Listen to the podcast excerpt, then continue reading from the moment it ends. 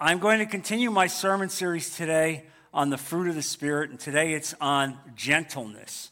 Gentleness. Now, this is what God has given us in salvation. Uh, you actually have the Holy Spirit, once you're saved, living within your heart. Uh, it's God in residence in your life. Uh, do you sense His presence? Because you should. You should sense His presence. Uh, this is important that you do. And this is the point of the fruit of the Spirit. He has given you these various characteristics, the characteristic of God. And so you have within you the gentleness of God. Now, the fruit does not grow overnight, it takes a while to blossom, but you ought to know that that is what God has done. And so, gentleness, now you see, is very close to patience. It is not surprising that both of them are included in the fruit of the Spirit in the list that Paul gives us. Now, let's look at the similarity and the difference uh, between them. Uh, and I think it's, it's poignant. If patience is the ability to endure hostility and criticism without anger, then gentleness, you see, is the ability to endure such things without aggression. Gentleness shows itself when I have learned the Christ like qualities in my life, the way to respond to quarrels, conflicts, slander, uh, rejection, unfairness, and harsh words. All of those that are generally speaking by men of the world towards us, this is how we are meant to respond with gentleness. This becomes an important thing for you to understand. Uh, we do not respond in bluster. We do not respond with aggressive words, but rather with softness, controlling our tongue and my temper. Now, I know what you're thinking right now. You're thinking, he's, he's way off base. This is impossible. We might as well close in prayer and leave right now. I can't do this. Well, if a guy from New Jersey who spent his life in court can tell you this, I think you can take it. You can take it. Because there's no question this is how God wants us to live. And it's not impossible, it is very possible because He has given you the very characteristic in your heart. Now, gentleness, you see, means being aware that the other person you're speaking to is human and has feelings and maybe is hurting. And maybe the reason they're responding the way they are is because they are hurting and they're being nasty and vindictive. And God wants you to see what it's like to walk in their shoes, to restrain yourself. Uh, gentleness really is power under restraint. Gentleness is not being a wuss, all right? We're not talking about being a wuss, being a weakling. Rather, we're talking about being powerful, but having the power under restraint, all right? As the Holy Spirit of God restrains us and restrains our tongues so that we don't level level those people that we're dealing with so that we can bring them to conviction through the Holy Spirit. A gentle response, you see, can be strong, firm, and clear, but without rage. And Jesus spent a lifetime doing that and showing us how to live. Gentleness, you see, is also very close to humility. Uh, and sometimes they come together. See what Paul says in Ephesians chapter 4, verse 1. As a prisoner for the Lord, then, I urge you to live a life worthy of the calling you have received. Be completely humble and gentle. Be patient, bearing with one another in love. I love the way he has phrased that. Being a prisoner of the Lord, a prisoner for the Lord. And that's what we are. We're prisoners for the Lord. We are called. We are strained. We are restrained. We have the quality of God within us, the very characteristics of God. We must be humble. We must be gentle. We must be patient, especially so when we deal with one another here in the church, and especially so when we meet people in the world who we want to encourage to come to Jesus Christ. Now, it was not always like this in the popular culture historically. And so, if you go back into the ancient world uh, and you look at the standards of the ancient world, gentleness was not revered. Uh, gentleness may have been kind of a grudging sort of virtue for Aristotle, but it was not a virtue that was embraced by the ancient Romans or the ancient Greeks. Uh, humility was not considered a virtue at all. In fact, humility was generally perceived as a vice. You're a weakling if you were humble in the uh, early days uh, of his history. Real men were strong, were powerful, were dominant. Boasting about your superiority was well expected uh, and what, what it was supposed to be received in society. Uh, being someone who was gentle and benign was not looked out at any way to be revered. Real men were winners. And that was the culture in which Jesus came, and that was the culture in which Paul wrote about the fruit of the Spirit. So, subtly and dangerously, I want you to understand, the culture and its heroes shapes our thinking and our attitude. Sadly, even today, some Christian leaders act in a dominant, superior uh, manner uh, and, and act in a way that, not, that is not at all Christ like. Uh, and we can see this. There are some pastors that head up Christian organizations that are dictators, that pronounce, make pronouncements that they expect people to follow in compliance without reaching out in love, without reaching out in gentleness. There is no humility. And you wonder why these people uh, are not getting success. Uh, the very characteristics of Jesus Christ are very far from their personality and from their words, but not for you. Uh, the Bible, you see, presents a very different idea. Uh, Jesus said it first, and then Paul wrote about it at length.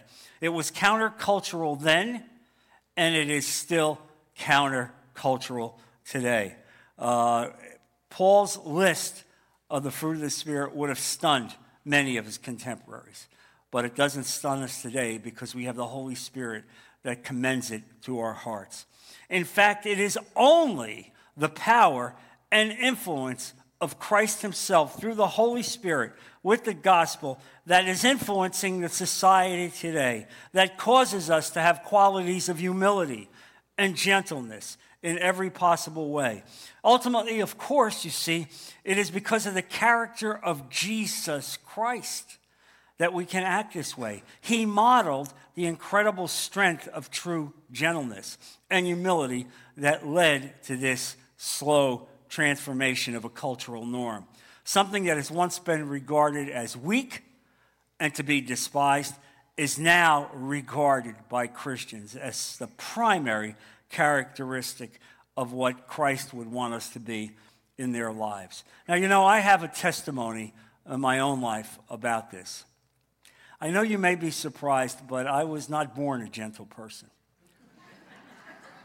I spent most of my professional career, career being the opposite of being gentle. In fact, I was hired because major corporations recognized that I had an ability to rip people apart on the stand. That's how I made my career, uh, and, and that's how I was known. And, and I tell you, it was very rare, but at one time I represented both General Motors and the Ford Motor Company at the same time in court. That's unheard of. But there was only one reason they wanted me. It was because they knew that when I went into court, I would take no prisoners. Now, let me give you a small insight into what that meant.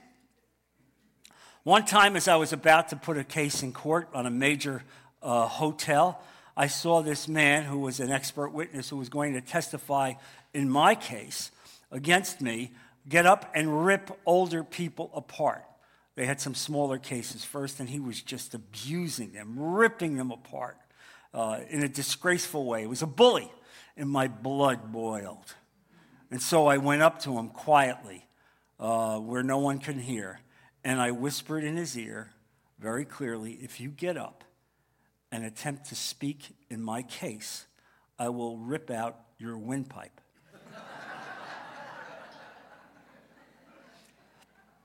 The case gets called, we put it on, and amazingly, the man doesn't speak.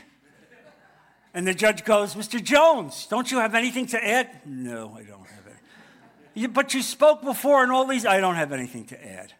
So when I got done with the case, I was convicted. I was convicted that I had acted in a, in a harsh way. I went up to him and I, and I, and I said, Well, I'm sorry, please forgive me. And he put his hands down. He wouldn't shake my hand.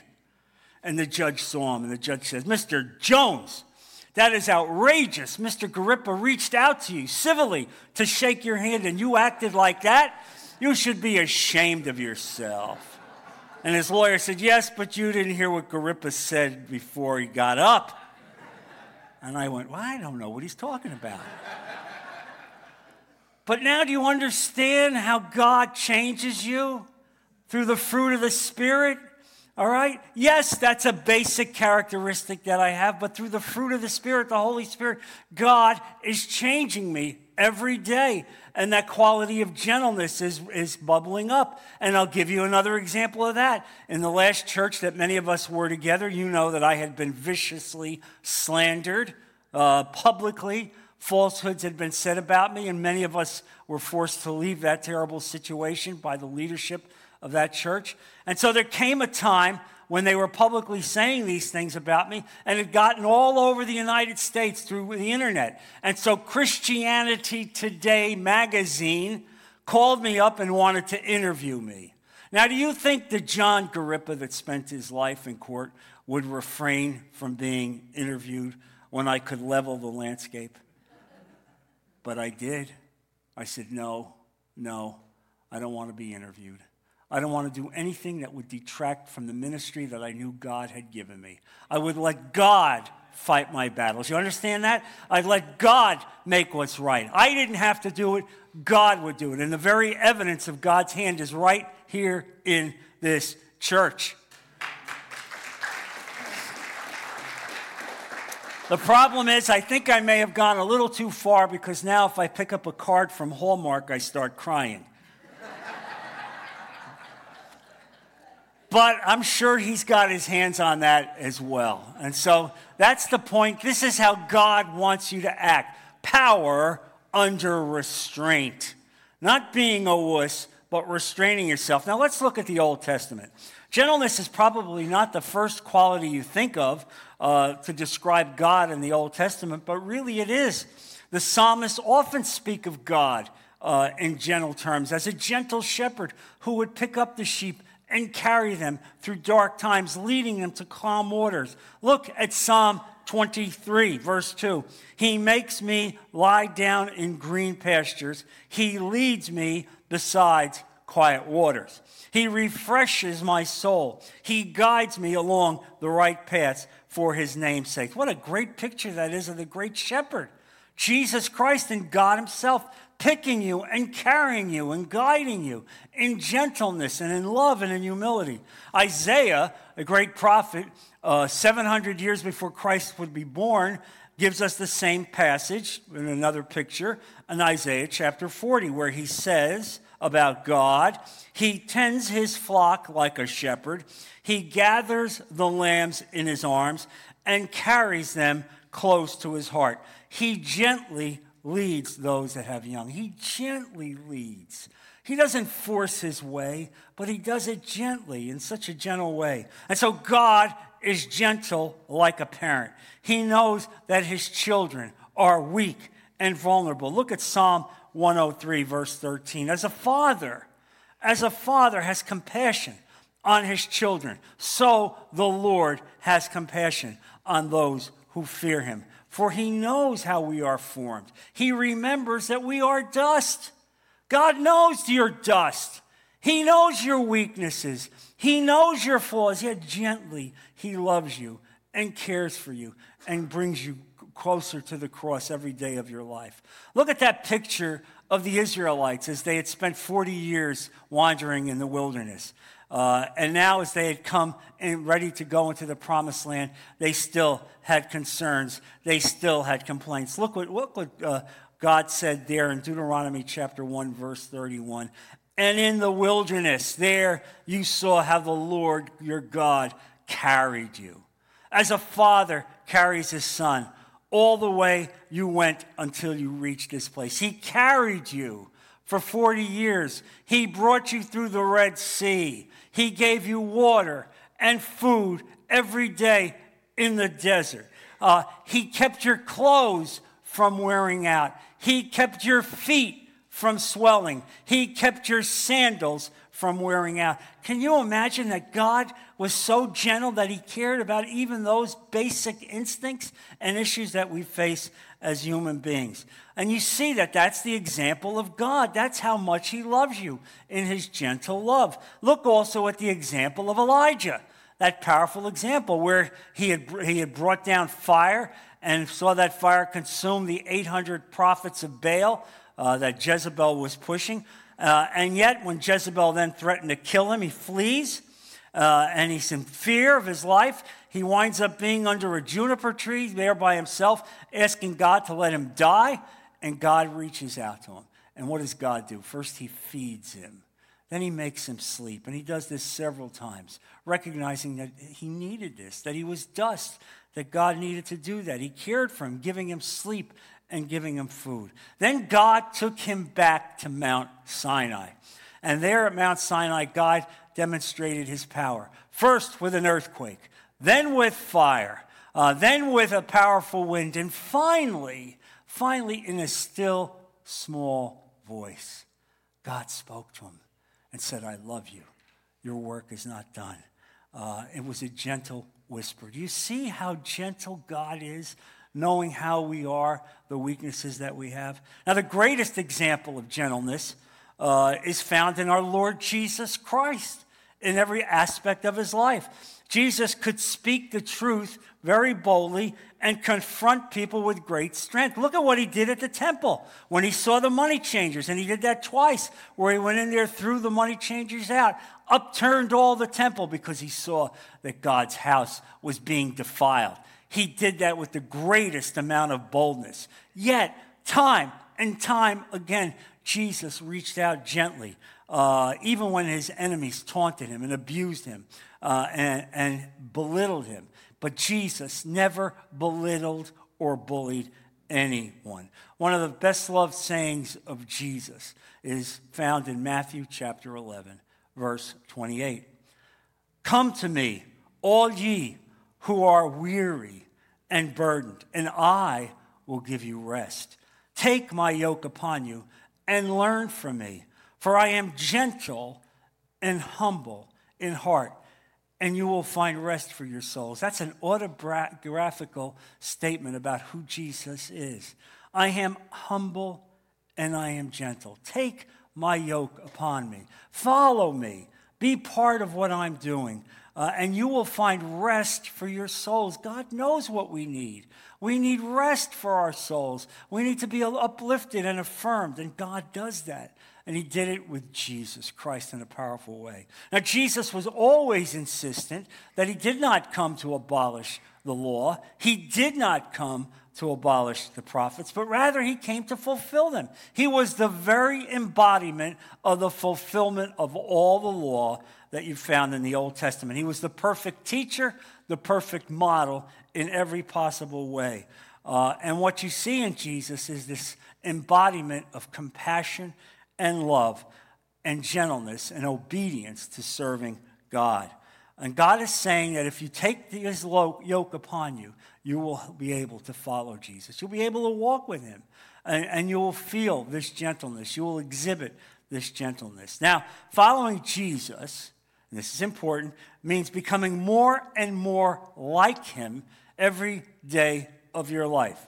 You want to be characterized uh, by his gentleness and humility of Christ. There's not one example in the Bible where God used a proud and arrogant man. Not one. You want to be used by God? You have to be humble. You have to be submissive. You have to be obedient. Uh, and this becomes the very Christ likeness that God demands of us through the Spirit of Jesus Christ. He gave it to you, it's in your heart right now, and you need to let it grow and blossom. Uh, look at the example of Jesus when he met the Samaritan woman at the well in John chapter 4. And I love this story. It's one of my favorite stories about Jesus because here he is meeting a Samaritan woman, a pariah to a Jew. No respecting Jew would ever speak to a Samaritan, less even a woman. And so here she he is at the well, and this Samaritan woman is there, and Jesus has a discussion with her. And at some point, Jesus says to her, You have had five husbands, and the man you're living with right now is not your husband. Now, if you just read the words, you might say, Oh, God, that's a little confrontational. I can't believe you would say that. But she didn't take it that way. So it must have been done in love. And I believe that it was. Jesus did it in a loving, gentle way. And I believe the reason for that was that in that culture, the power to divorce was not in the hands of a woman, it was in the hands of a man. And so the men determined who they would divorce. And so, for all we know, this woman could have been a victim of five other men's. Yet she respected what the Lord said as true uh, and recognized that this man knew something about her life that nobody else was. Nobody else could ever understand that. And so it was such a great impetus to her life. She goes back into the town and leads the entire town to salvation through Jesus Christ. You understand what it means to lead people in gentleness? Look, this is the lesson for you. You all want to be able to lead people to Christ, but don't go out in the world and be harsh. Don't go out and say, You're going to hell. You're going to hell. Look at you. Look at all the sins in your life. You make me sick. You're a loser. Now, I knew people that used to do this. All right? Who's going to want to go to church with you? You understand? You think that's going to embrace people when they see you talk like that? But instead, when you speak the way Jesus speaks, even to this woman, even when he spoke truthfully, she was drawn to him because he did it with gentleness and with kindness. And she recognized, I am in the presence of God Himself. I am in the presence of uh, the Messiah. Now, even less acceptable uh, to the culture you understand, was the story of the Syrophoenician woman in Mark chapter 7. Now, here she is. She's a Gentile. She's not part of, of the Jewish community. Uh, and she recognizes that Jesus is in residence uh, in this, in this uh, chapter in Mark, Mark chapter 7, verse 24, and we'll read it. Jesus left that place and went to the vicinity of Tyre he entered a house and did not want anyone to know it, yet, so that he could not keep his presence secret. In fact, as soon as she heard about him, a woman whose little daughter was possessed by an impure spirit came and fell at his feet. The woman was a Greek born in Syrian Phoenicia. She begged Jesus to drive the demon out of her daughter. Imagine this. She's not a Jew. Jesus had been called to the Jews. He had restricted himself to speaking to the Jews first. The Jews were called to be the messengers, the evangelical messengers of Christ. Uh, and so that was his call to do that first. Uh, and so Jesus now responds to this woman, this non Jewish woman, uh, with this request. And if you read the words, the words sound a little harsh. And the words are in Mark chapter 7, verse 27. First, Jesus said, Let the children eat all they want, he told her. For it is not right to take the children's bread and toss it to the dogs. Whoa. Wow, that seems a little harsh, Jesus. Tossing the children's bread to the dogs. In other words, I came here to feed the Jews first the, the, the word of God is going to the Jews first. I don't take the word of God and then toss it to those that are not Jews. Uh, but you see, you can't just take the words out of context. You have to recognize the spirit and the love and the gentleness that God spoke there. We don't hear the tone of his words, and we don't see the look in his eye. Uh, I rather imagine that Jesus looked at her had kind of a twinkle uh, in his eye, uh, which communicated to the woman something like this, and I'll, I'll transpose it. Uh, and something like this. You know, Jesus is, is saying, I have to say something like this, me being a Jew and you being a Gentile, but are you going to be content with that as an answer? Or will you push back at me? Let me see your faith. Let me see how much you really have faith in, in me.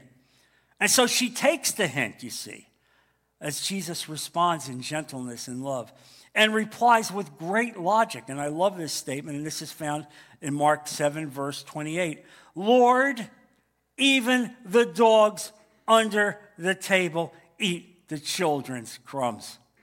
How about that?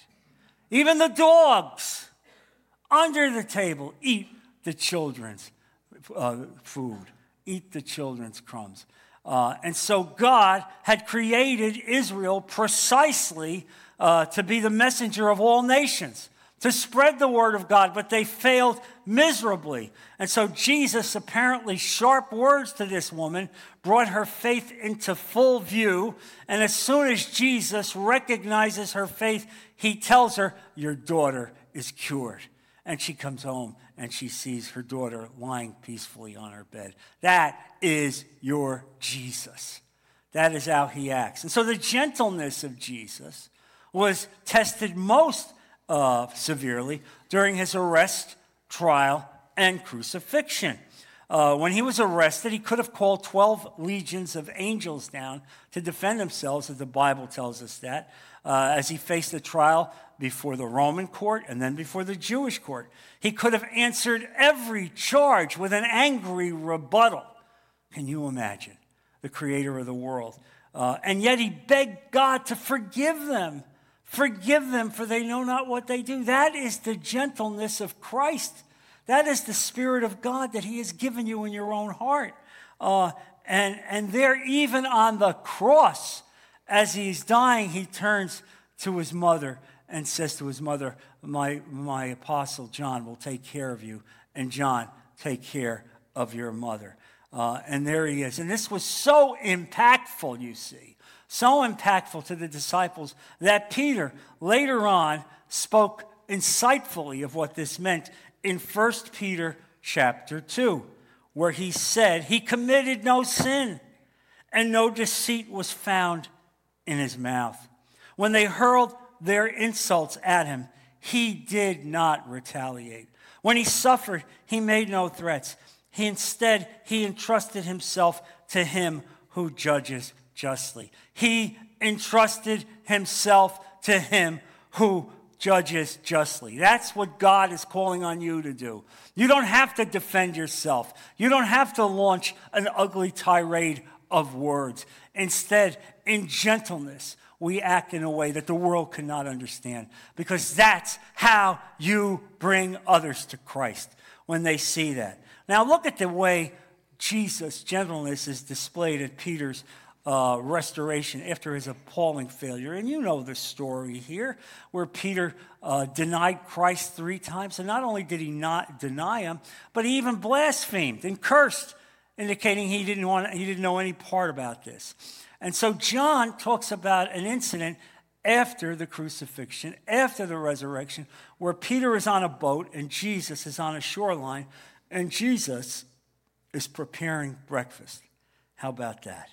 your God is preparing breakfast for you. Uh, and so he calls Peter out of the boat, and Peter jumps out of the boat and comes to shore. And so, in a private conversation, only over, overheard by John, uh, Jesus says to Peter three times, uh, Do you love me?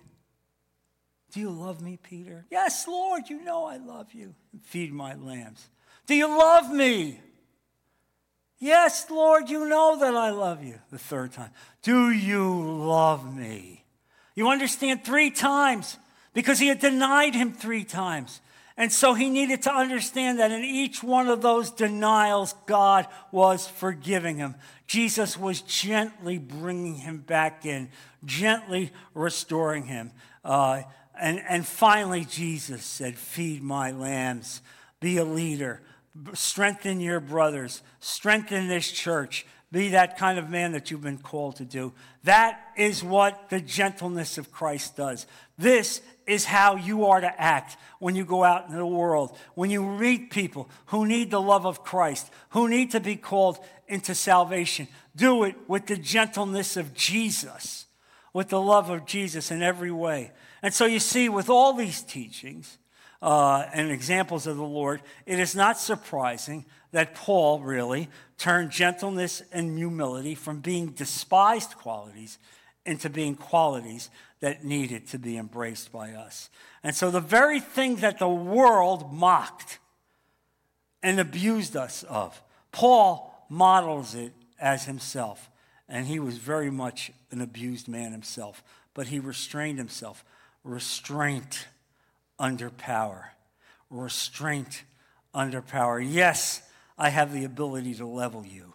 Yes, my tongue can carve you up.